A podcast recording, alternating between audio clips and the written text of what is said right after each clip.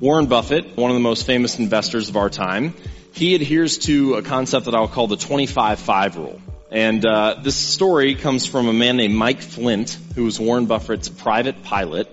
Mike Flint has flown multiple U.S. presidents. He's also the pilot for Warren Buffett. So he's had a very successful career. And he came to Warren Buffett one day and he said, Warren, I would like to fly this particular type of plane. I think whenever we upgrade, we should get this new one.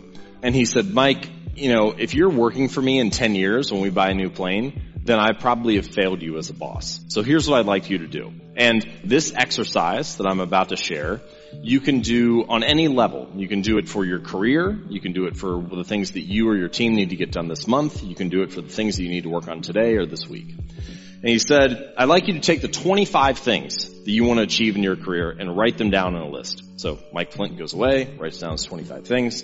He gets done he says, all right, great. I want you to circle the top five things on that list. So spends some more time. He circles the top five priorities. He says, all right, tell me what your strategy is at this point. Mike Flint said, well, I have my top five things, so I'm going to work on those first. And he said, great. What about the other things on your list?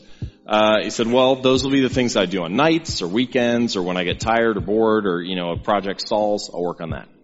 And Warren Buffett said, Mike, you got it all wrong.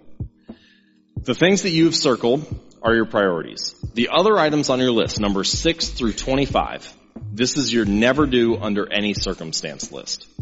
And the reason is because it's so easy for us to rationalize spending time on things that are good uses of time but not great uses of time. It's items that 6 through 25 on your list that take up time and space and energy because we can justify why we need to do them. They're on the list for a reason. They just don't happen to be the best uses of our time.